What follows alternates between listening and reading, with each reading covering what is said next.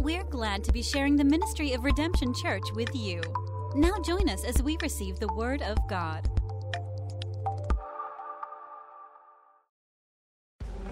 Never met a match I couldn't handle. Get ready for a battle, cause you know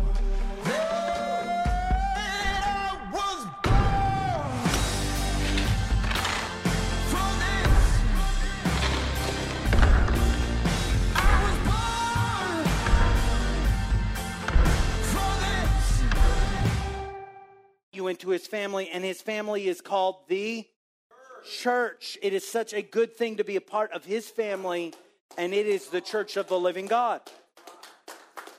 Today, in the third week of this series, I want you to know that you were created to become like Christ.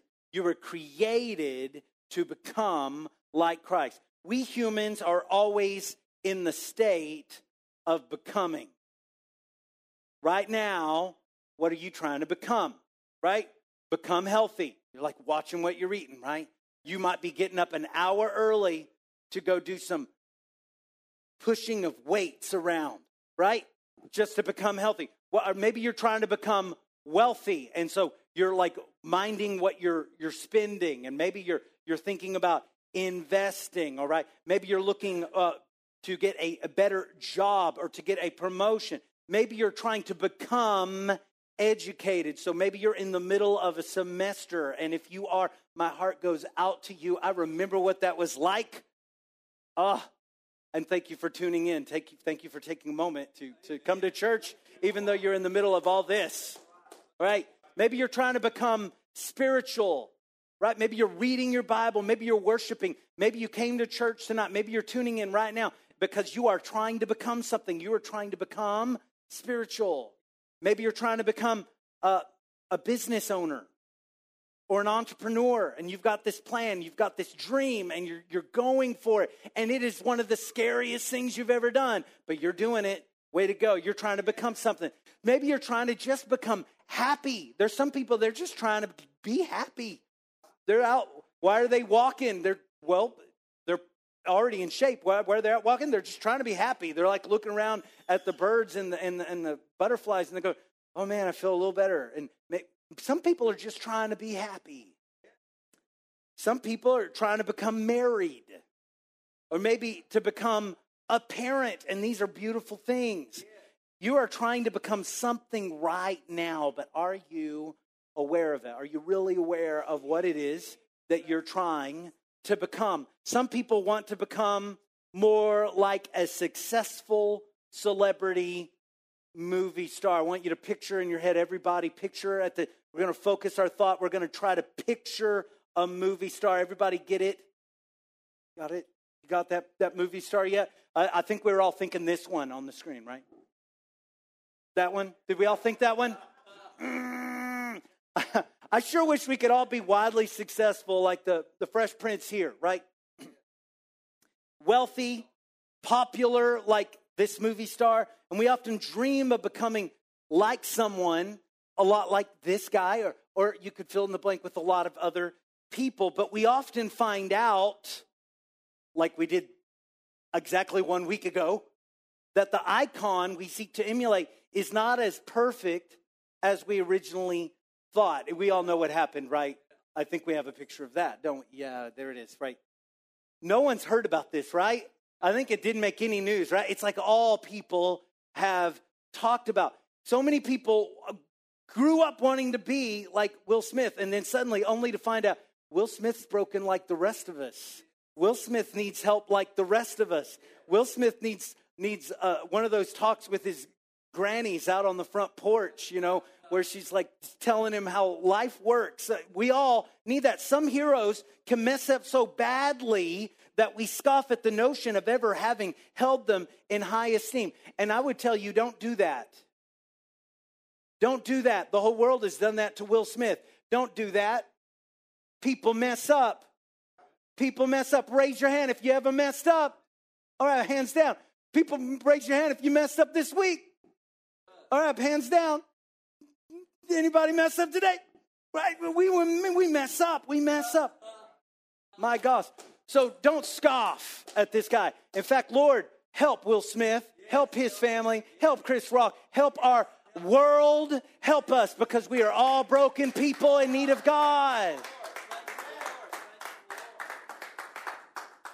What, are, what you are becoming has everything to do with your purpose.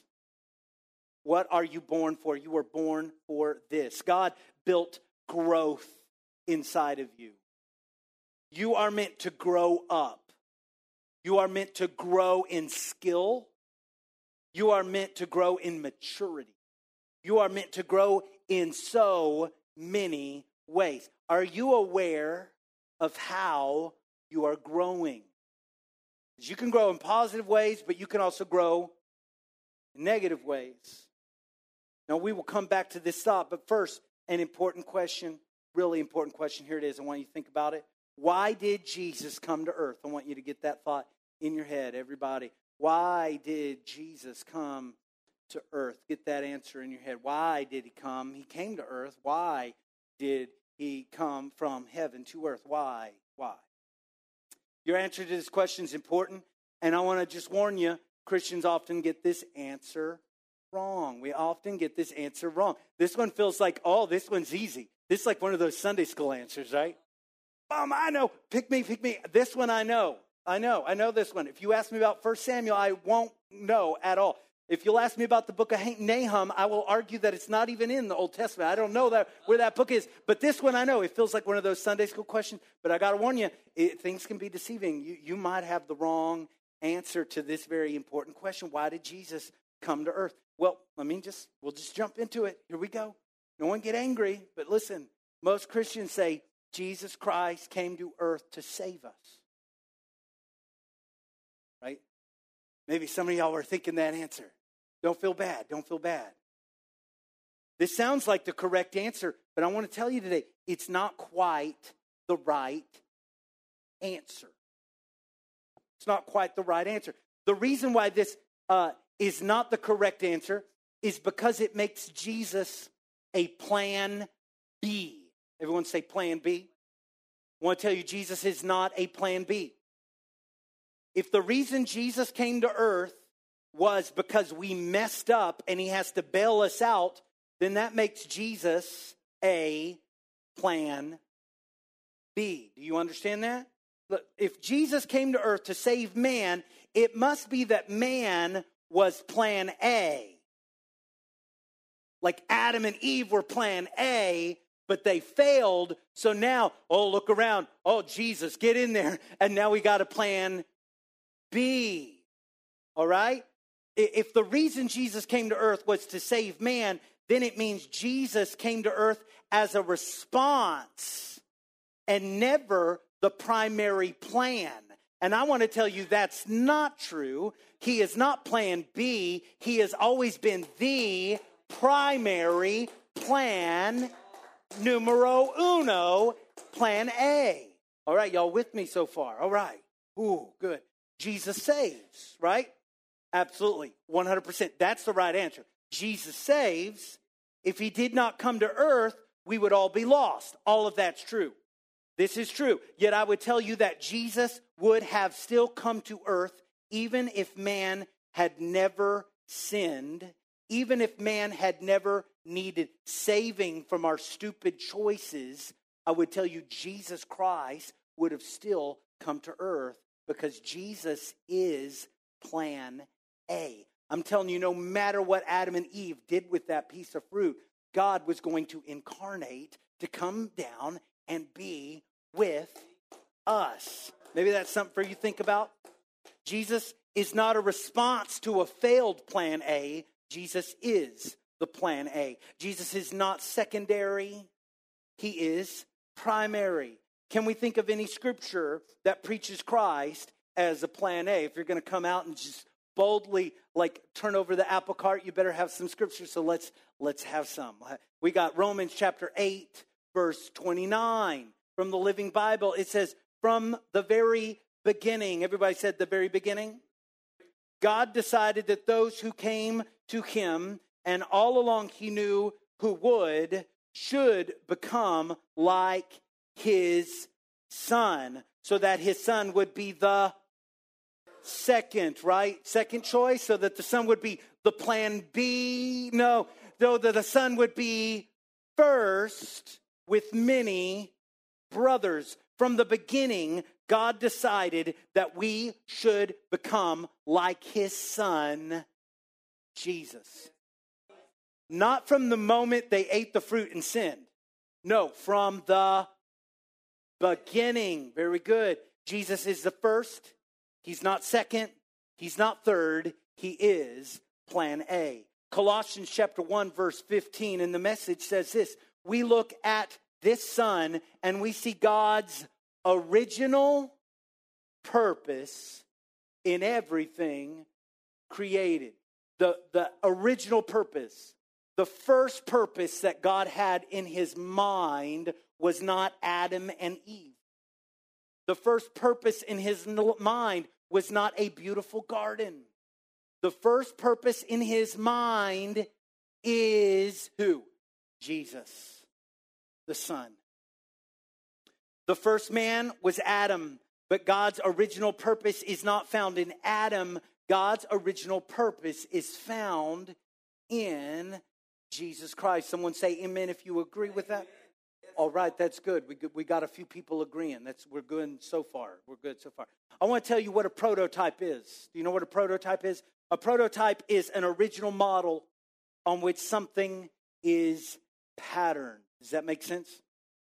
So before they manufacture anything, before they manufacture the Nintendo Switch that you have in your hand and you play way too many hours, I'm looking at somebody I'm looking at somebody, I don't know who I'm looking, but they play way too many hours on that Nintendo Switch. Now they bought a model of that Nintendo Switch, but that Nintendo Switch was not the original prototype, Ricky.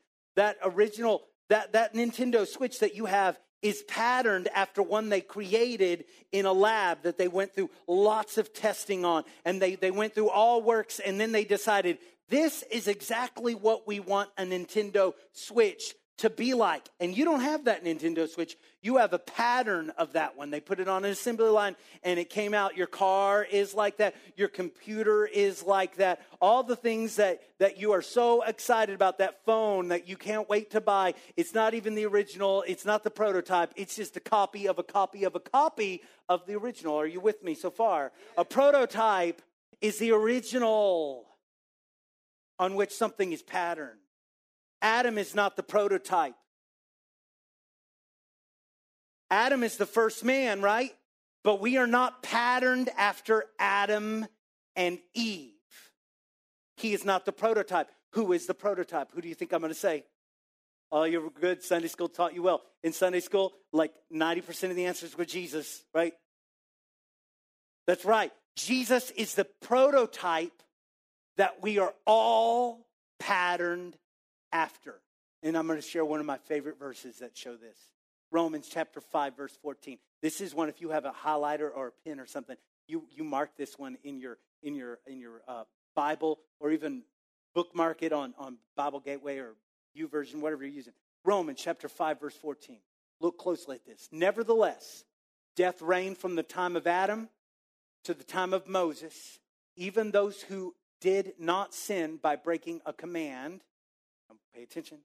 As did Adam, who is a pattern of the one to come. Adam sinned, right? But here is where, where it says this Adam is a pattern of the one to come. What is it called when you pattern something after the original? Called a prototype. It's called a prototype. Adam is patterned after the one that is to come. The one to come is the prototype model, and Jesus is that one to come. Jesus is that one to come. Who is, who is Adam patterned after? He is patterned after Christ. He is not the prototype, he is not the original, he is the pattern. Raise your hand if you're patterned. We're all patterned after Christ, right? In Genesis 1, God created man. Is that right?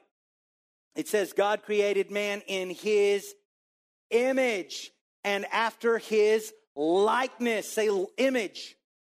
Say likeness.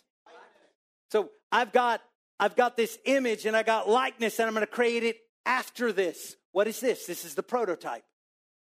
I'm going to create it after. I want it to look just like this. I want it to act just like this. I want it to speak and think just like God Himself, His own likeness and image. God's image that we were patterned after is Jesus Christ. That Colossians 1:15 literally says Jesus is the image of the invisible God. Jesus is the image. We are made after the image of God. Well, what is that image? It is Jesus Christ. You want to know what God looks like? It looks like Jesus. You want to know what God talks like? He talks just like Jesus. You want to know how God responds to sinners?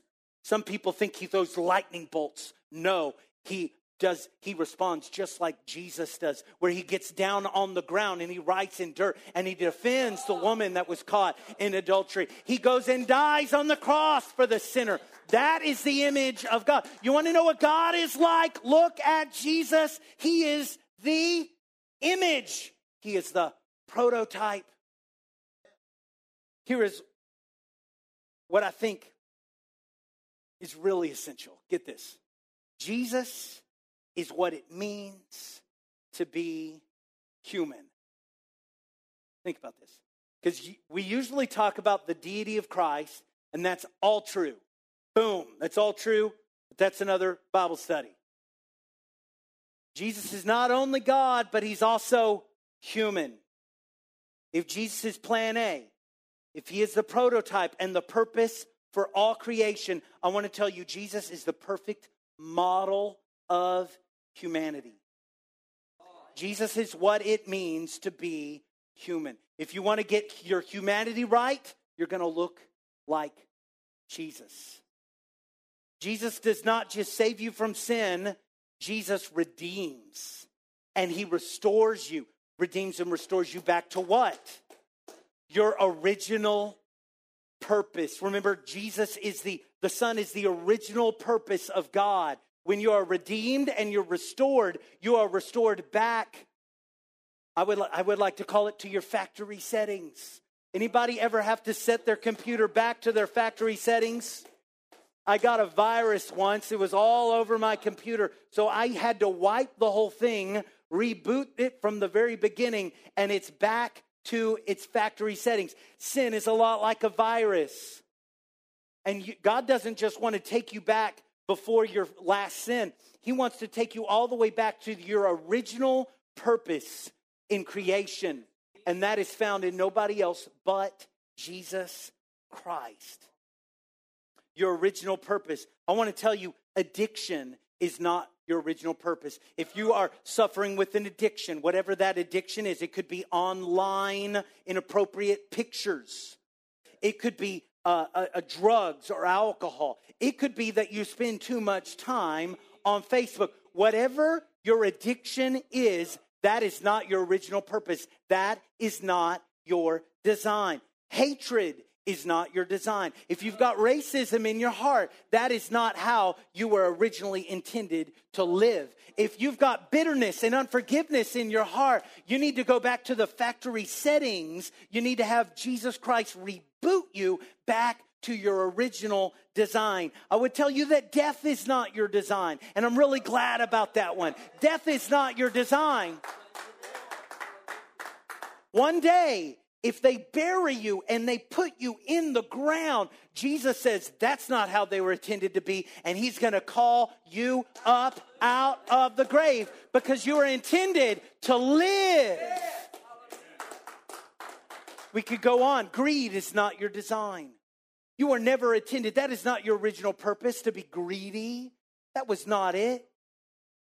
God has your original purpose, and it is found in Jesus Christ.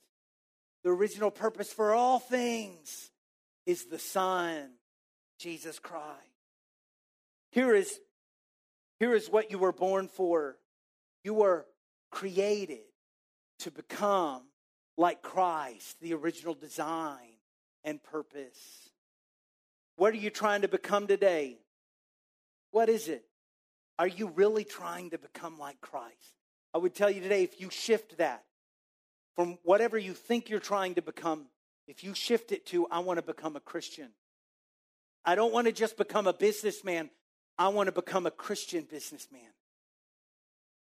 I want to be a Christian. I want to be a businessman that doesn't cheat people and doesn't cuss people out when they mess up and make them feel worthless. I want to be a Christian businessman. I don't want to just be a good mom and dad. I want to be a Christian good mom and dad. You understand that? I, want, I don't want to just be fill in the blank. I want to be this thing as a Christian, as one that is following after Christ, that looks, talks, acts, and thinks like Jesus Christ. You're selling yourself short if you only think you're, you're created to become wealthy, healthy, popular. Oh, become all those things, but become them like Christ would become. Become them as a Christian, one who follows after Jesus. Jesus is God come to earth. But here's what we're not saying we're not saying that you become a God. You're going to become like Jesus, right? That's your purpose. But that doesn't mean you become a God. Can everybody say amen? Uh, not to become a God. You're not a God. Look at somebody say, You're not a God. Sorry, I love you. I love you. But you can't even find your socks when you're trying to get ready in the morning. You're like, Mom, where are my socks? God knows where his socks are. You, sir, are not God. Is that all right?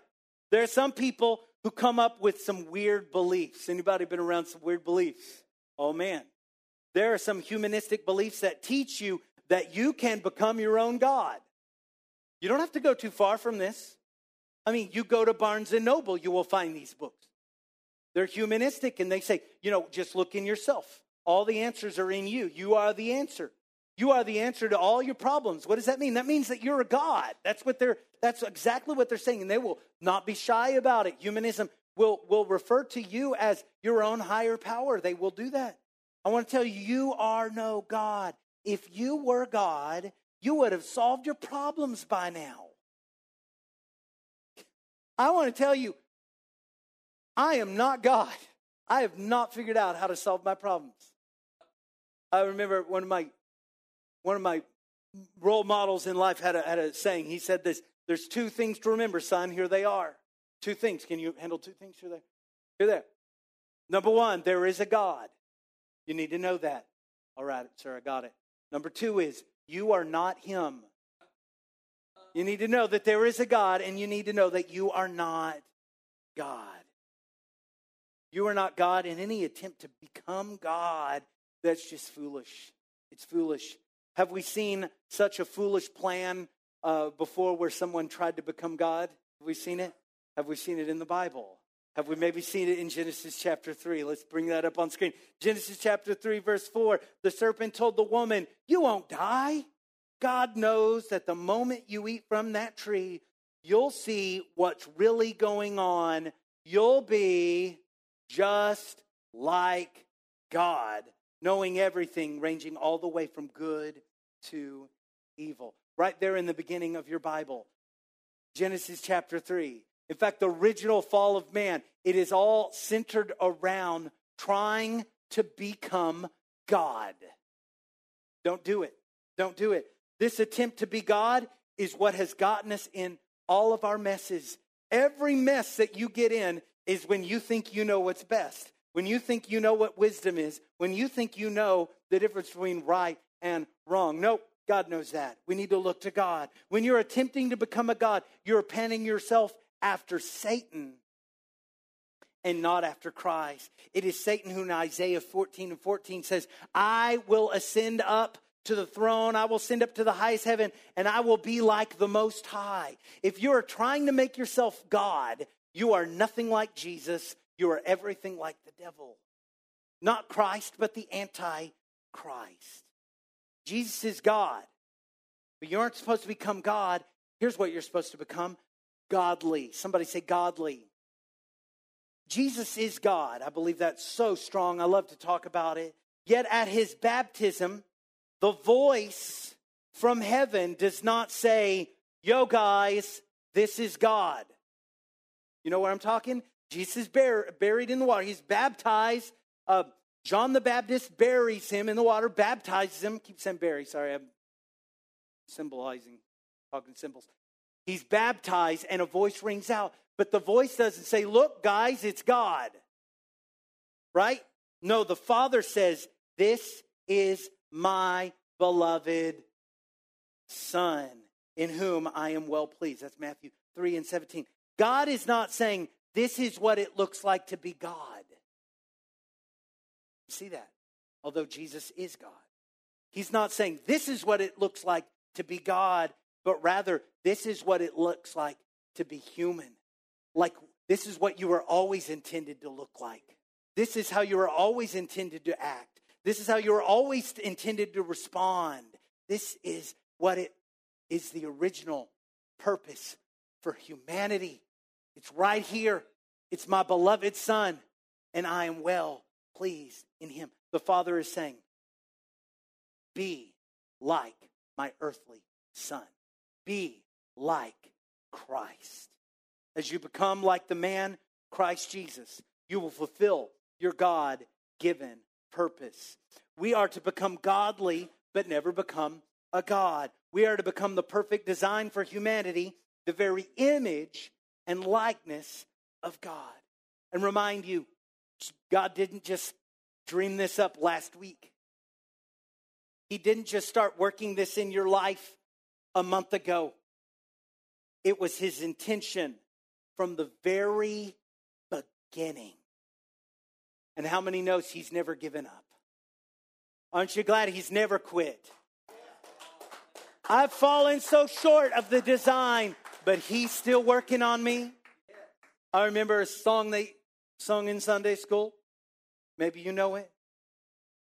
Pardon me, Jeff, as I remind everybody. It goes, He's still working on me to make me what I ought to be. It took him just a week to make the moon and the stars, the sun and the earth, and Jupiter and Mars. Oh, how patient he must be, because he's still working on me. Now, y'all listen, because I talk to people all the time that say, God hates me, God's mad at me, God's done with me. Are you kidding? Read your Bible. He is so patient.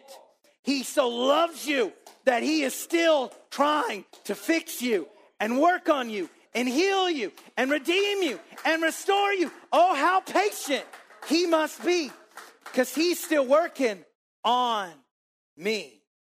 I want to tell you, you will never find your God given purpose until you believe the following. Here it is. Listen to this.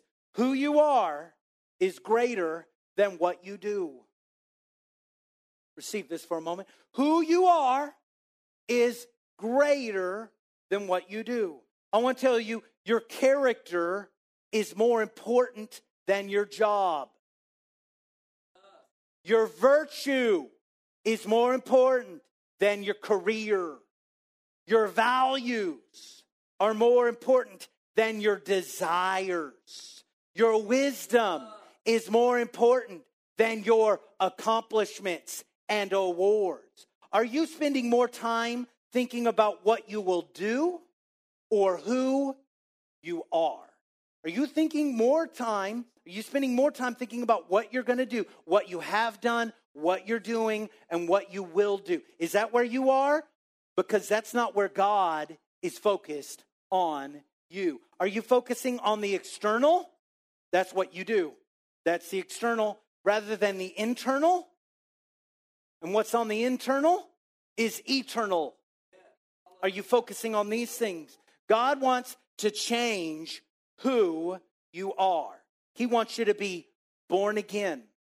I want to tell you that there's a, a wonderful place over here, right, right next to us.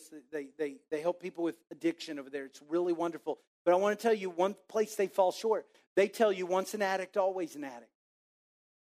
You're always going to be this way. That, that's bottom line. That's the best they got to really offer to people. Jesus has so much more than that. He wants to change not just what you do, He wants to change who you are. He wants to not, He wants to take away the destructive habits but even more than that, He wants to clean you up inside so you never want to do those things again. You don't ever want to be an abusive husband again because you have learned to be a person of love. That, what is that? That is God doing more than changing what you do. That's God changing who you are. And Jesus looks at a man and He says, Listen, you're doing a lot of cool stuff. You're a Pharisee. You're well thought of. You can quote all the scripture. You're religious, but you need to be born again. He looks at that person and says, God wants to change who you are. If you're in this place today, I want to tell you who you are is so much more important than what you do. And God wants to change who you are. How does He want to change it? He wants to turn you into Jesus. He wants to turn you into his son that he's well pleased. He wants to turn you into his beloved daughter that he loves so dearly. He wants to change who you are. And then once you have a changed heart, the Bible says, guard your heart because everything you do flows out of it. So God changes your heart. And if he can change your heart, he can change what you do. Oh, change me, oh God. Change this heart of mine. Change this mind of mine. And then, Lord, let the change flow out in the way I speak, the things I do, the places I go. Oh, Lord. I love to pray with people in this altar, but can I tell you, most of the prayers in this altar are about what we will do or what we have done. That's like most of the prayers in this altar. I love you coming to the altar. If that's what you need to pray about today, you come right to this altar with it. We'll pray about it. Okay? Right? It usually looks like this Pastor Chris, I need wisdom. I need to know what to do. Or, Pastor Chris, can God forgive me? I've done this thing. All right? It's focusing on what we do, right? But what, what is more important than what you do? What is more important than what you do? It's who you are. We need to have our prayers directed towards who we are. There's a wonderful prayer in the Bible. It says, Search me, O God, and know my thoughts. Try me and cleanse me. How about this one? Change my heart, oh God. What is that? That's a prayer we all need to pray. We need that prayer more and more. Change who I am. Change who I am. Make that a part of your repentance prayer. Sure, repent of the sin you've done, but also, God, change who I am. Change who I am. Make me a person that loves so I don't steal anymore. Make me a person that loves so I don't cuss at people anymore. You are created to be a brand new who. You're created to become like Christ. Do you believe that today? I want to teach you this. All of the whys of life have one godly answer. Anybody ever ask why?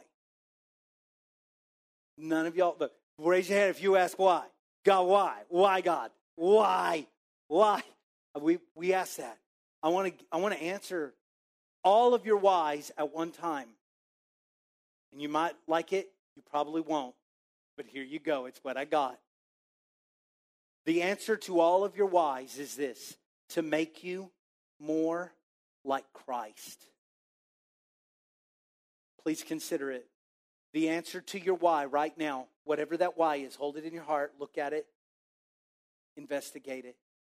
Might the answer be so that you will become more like the image of his dear son, Jesus Christ?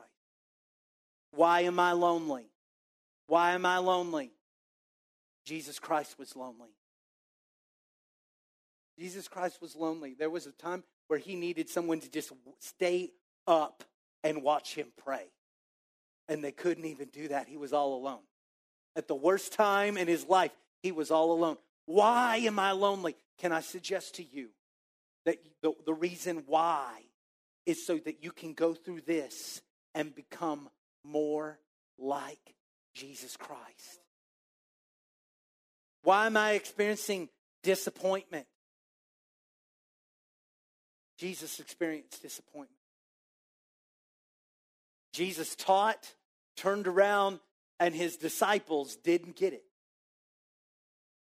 All the time. Jesus feeds the multitude.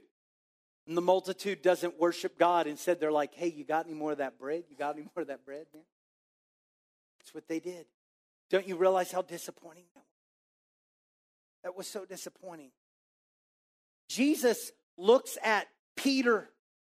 He has this weird conversation with Peter. He says, Peter, do you love me? Peter says, You know I love you.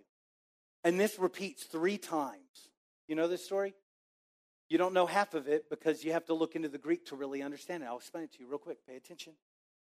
Jesus says, Do you love me unconditionally? Agape. You agape me? And Peter in the Greek says, Jesus, you know I love you like a brother. Phileo. You know I phileo you. And Jesus again says, Peter, do you agape me? Will you love me in a way that you will do anything for me unconditionally, even if you don't understand what's going on? Will you continue to love me? And Peter says, Well, you know I love you like a brother, phileo. And then the third time, Jesus says, Peter, will you love me like a brother? Will you phileo me? Peter is distressed. And he says, You know, I will phileo you. What's happening there? Jesus is asking, Will you do this for me? And Peter isn't ready to climb up and do that for the Lord. This is his own disciple. This is the one he gave the, the keys to the kingdom to. This is the one he loves. This is his one of his best friends ever. You know how disappointing it is to want somebody to love you and they can't love you enough? Jesus knows exactly how that feels. Maybe the reason you're going through that is so that you can learn what it's like to be more like Christ. You can't be like Christ if you don't go through this stuff. Well, how about this one? Why am I afflicted? Why are people hurting me? Why are people turning their back on me? Why are people betraying me? Jesus was afflicted. Jesus was tortured. Jesus was betrayed. And going through these things, that is actually what makes us like Christ. Finding a $100 on the ground and picking up, going, Oh, God really loves me today. That doesn't make you like Jesus. Looking someone in the face and loving them as they curse you, that's what makes you like Jesus. We're created to become like Jesus, and do we really know what that means. That doesn't mean you wear a t shirt that says, What would Jesus do? It doesn't mean you got a bumper sticker. It doesn't mean that you're blasting Christian tunes in the car. It doesn't mean that you've got, you know, a bracelet on that, that, that tells people that you're a Christian. No, becoming like Christ is the cross. Becoming like Christ is reaching out to the leper. Becoming like Christ is serving people. All of the whys you ask God share this one answer to make you more like Christ. Philippians chapter 2, verse 5 in the New Century Version, it says, In your lives, you must think and act like Christ. Your thought process, what you do, needs to become like Christ. Are your thoughts like Christ? Do you act like Christ? Do your hands do the things that Christ did? Or do your hands hurt people? Do your hands abuse people? Do your hands steal from people? What do your hands do? You're called to think and act like Christ.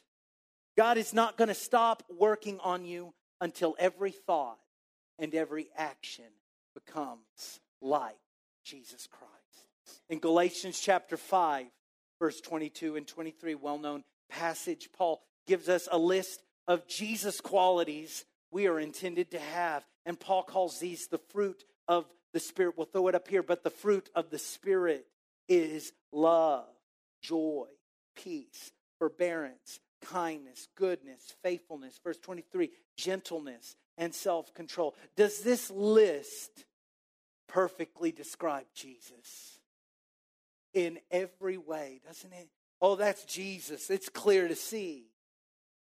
Does this list describe you? Does this list describe you as a husband or a wife?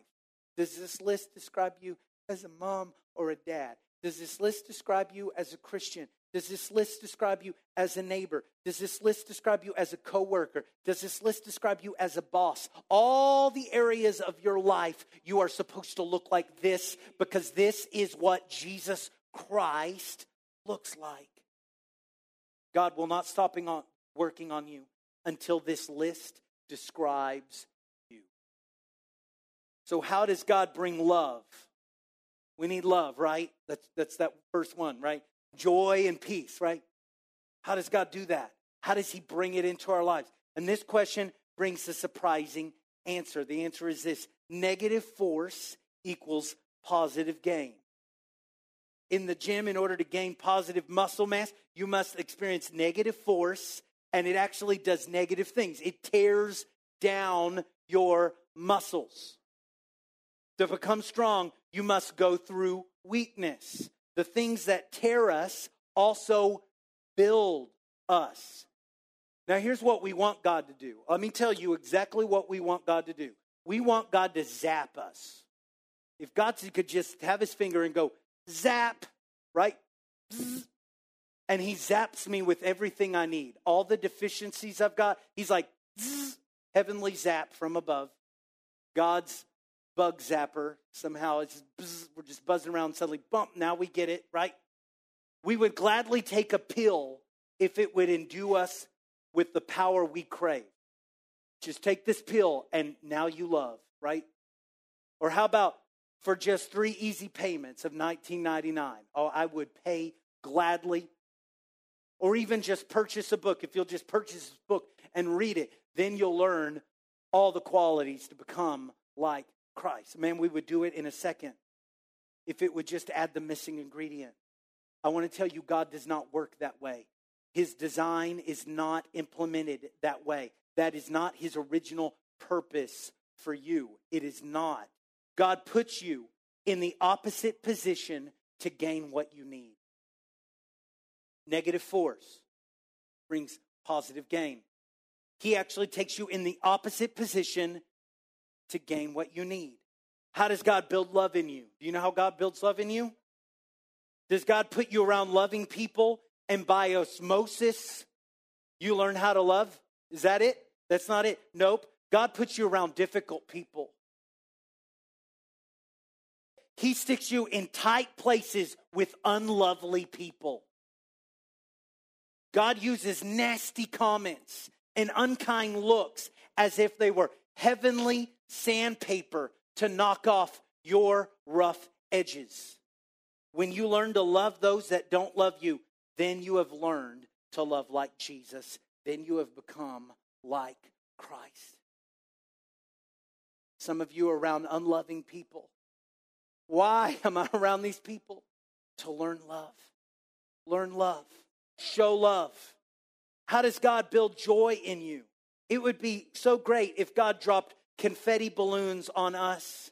And that was all it took for us to become joyful. You're just minding your own business, and suddenly it's like, da da! Like there's angels, like rave party, everybody's dancing. It's, it's you end up like, oh my goodness, I'm now joyful. Check this out. I'm so happy. Wouldn't that be so good? Wouldn't it, Jeremy? That'd be so good. That was my best dance move. I hope y'all are impressed. I want to tell you that many people confuse joy with happiness. Happiness is about happenings. Happiness is based on circumstance. If the right circumstances happen, you become happy. If the right things happen, you become happy. That is not what joy is. That's not joy. God builds joy through the negative force of grief. It is here that God turns sorrow into joyful dancing. That's what Psalm 30 and 11 says. Somehow, God uses grief, God uses tears, God uses sadness, God uses loss. And in the middle of that turmoil, you learn true joy that's not based on circumstance. And now you've got a joy that the world can't give and the world can't take away. The most joyful people are not those who have never experienced difficulty, but those who have come through trials and tribulations. Somebody say amen if it's true. Real quick, how does God build patience in you? How does He do it? Here's how He does it red lights and traffic jams. Welcome to Dallas, Texas Metroplex. It's where God teaches us all patience. The Department of Motor Vehicle, Vehicles is one of God's instruments to teach you patience. Oh my gosh, there is one right across the street. It's, an awful place to go. It, if you're impatient, you cannot stand going there. I want to tell you the doctor's waiting room is a place that builds patience. Can you stand that waiting room? It's like, what are they doing in there? They can't be that sick. Like, you'll think these awful thoughts. I am way more important than those people. They need to get me in there right now. But I would tell you that God places you in his own waiting room. And there you prayed, but you still don't get the answer. It builds patience. I want to tell you very quickly that problems build you. You need to think about your problems differently. Problems build you, problems grow you. God is not a vending machine, God is not Amazon Prime same day delivery. Prayer to God is not, but I want an Oompa Loompa now. That's not what prayer is all about. Your problems are helping you, and you want to run away from your problems, but it was God who let the problem come. Your problems are the negative forces shaping you to become more like Jesus. Your problem is reminding you that it is not about you. Galatians chapter 2, verse 20, one of my dad's favorite verses. I have been crucified with Christ, and I no longer live, but Christ lives in me. The life I now live in the body, I live by faith in the Son of God who loved me and gave himself for me. I no longer live, but Christ lives in me. I'm not the one that matters. I'm not the one the world needs to hear from. I'm not the one the world needs to see. It is Christ living in me that needs to walk in to the Starbucks, walk into the job, walk into the school, and it needs to speak. That Christ needs to speak. I no longer need to live, but Christ lives in me. What am I saying? I need to become less like Chris Fluitt and more like Jesus Christ. Oh, world, forgive us for being more like ourselves and less like Jesus Christ. Lord, we need to be more like you. It is not about you. It is about loving God and it is about loving others exactly how Christ loves. Second Corinthians 13, 8, 318 in the New Living Translation. And the Lord, who is the Spirit, makes us more and more like him as we are changed into his glorious image. The Spirit of God the Lord Jesus Christ inside of us makes us more and more like Him as we are changed into His glorious image. Earlier, we had a picture of Will Smith. We're not supposed to become like that image. Whatever image you're trying to become like, it needs to be Christ. Lord, let that be the glorious image that we're being changed into. Ephesians 4:13 until we all reach unity in the faith and the knowledge of the Son of God and become mature. Listen to this attaining to the whole measure of the fullness of Christ, becoming to the full measure of Jesus Christ. That's what it's all about. We're supposed to become more and more like Jesus. We become more and more like Christ until we are completely changed into his glorious image. Do you know where the word Christian came from? You know where the word Christian came from? It's in your Bible. It's in the city of Antioch. And the word Christians means little Christ. It means people that look and talk and act just like Jesus. Do you realize where they came up with the term Christian? It's because those people acted like Christ. They were, those people are just like Christ. And they actually meant it as a, as a diss. Those are like just little Christs running around. They're helping everybody like Christ. They're loving everybody like Christ. They're forgiving everybody like Christ. They like open their home to people like Christ. They're just like Christ. And they meant it as a as a diss. They meant it as a dishonor against those Christians. It is the greatest honor to be like Christ. Oh, to be mentioned in, his, in a sentence with Christ is the greatest thing uh, I could ever receive. We become more and more like Christ. Every problem has a purpose. Every problem offers a choice. You're given truth. You're given, you, you get to choose what to do with that truth. You have a truth. What do you do with the truth God has given you? You, you are given trouble. What will you do with the trouble? How will you respond to the trouble? You're given a trial. In what spirit will you walk through that trial? You're given temptation. Who will you choose to serve in the temptation? Now, we all deal with temptation, and you've been beat down way too much about temptation. I want to offer you this choice. When you have temptation, you are given a choice and you beat yourself down just because you have the temptation. That's not God's intent at all. He has given you a place where you could choose to do bad, but guess what else you could choose to do? Good. And do you know what it is to be in temptation but choose to do good? It's called victory. It's called winning. It's called being like Jesus Christ, who was tempted in every way but never sinned. So stop beating yourself down because you have temptation in your life. Instead, it is a problem and there's a purpose behind it. And you can become like Christ in the middle of the temptation. That's what your problem yields. God sometimes answers your, your prayer with a problem, with a temptation. He will give those to you just to help you become more like his beloved son.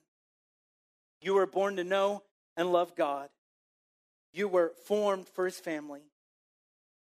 Next, God wants you to grow up. Somebody say, Grow up, baby. There is a difference in growing old and growing up. We all know people who are older in age but still are immature. In fact, I would tell you that the world is full of babies who need to grow up. Describe a baby with me. How about this? Shallow, self centered, entitled, self reliant, right?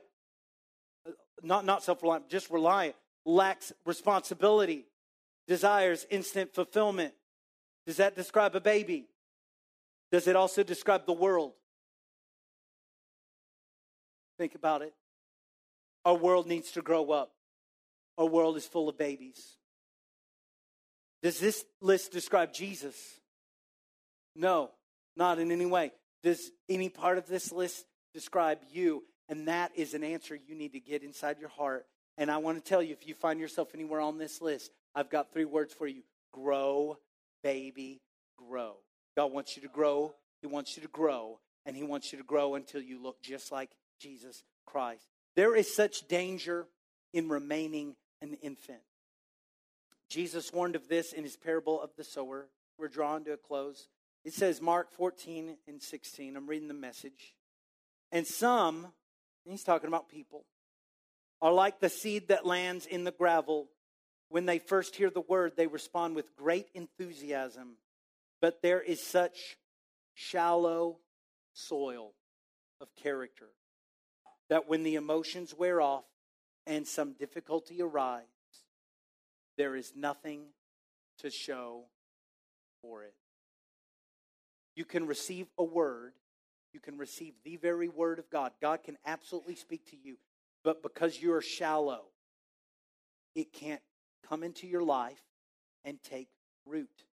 And all you'll end up getting is some emotion, but once the emotion is gone, it all comes to nothing.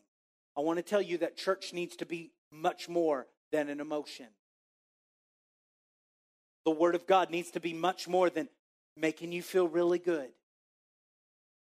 You're supposed to be changed on the inside because that Word has taken root in your life. We're turning off those video games right now, sons. Turn them off now. Everyone clap because the dad was a dad. Thank you. Sons, we're created to become like Christ. Jesus offers us an opportunity to grow. You are born to become like Jesus. What area of your life doesn't look like Jesus right now?